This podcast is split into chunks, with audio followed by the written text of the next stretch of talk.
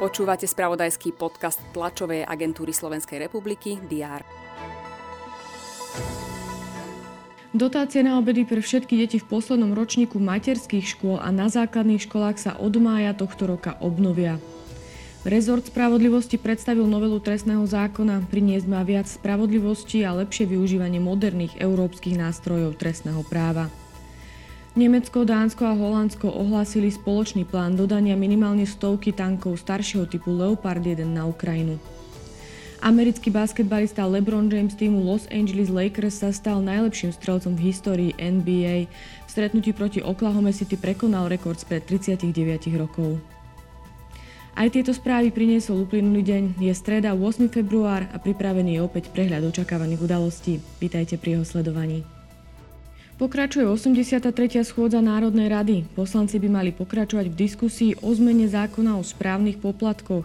Novela ráta so znížením správneho poplatku pri prepise majiteľa motorového vozidla kategórie M1 a N1, ak sa nemení jeho evidenčné číslo. Vláda sa bude zaoberať žiadosťou o investičnú pomoc i návrhom poštovej politiky. Pri schváľovaní strategických dokumentov v oblasti poštových služieb bude štát podporovať zavádzanie nových technológií, digitalizáciu, optimalizáciu produktového portfólia a transformáciu verejnej poštovej siete. Prezidentka Zuzana Čaputová zavíta do regiónov, navštívi Spišskú Novú väz, ale aj obec Toporec, kde sa stretne so starostom, terénnymi pracovníkmi a učiteľkami materskej školy. Pozrie sa aj do Kežmarku.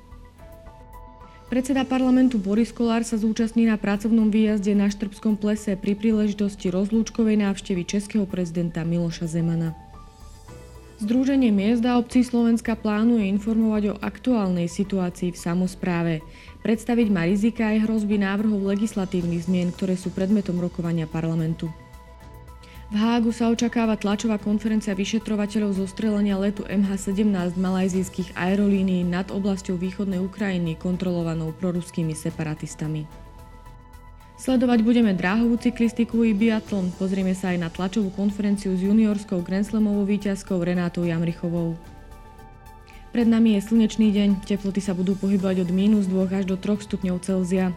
To bolo na dnes všetko. Aktuálne informácie prinesieme počas dňa v spravodajstve TASR a na portáli teraz.sk. Prajem pekný deň.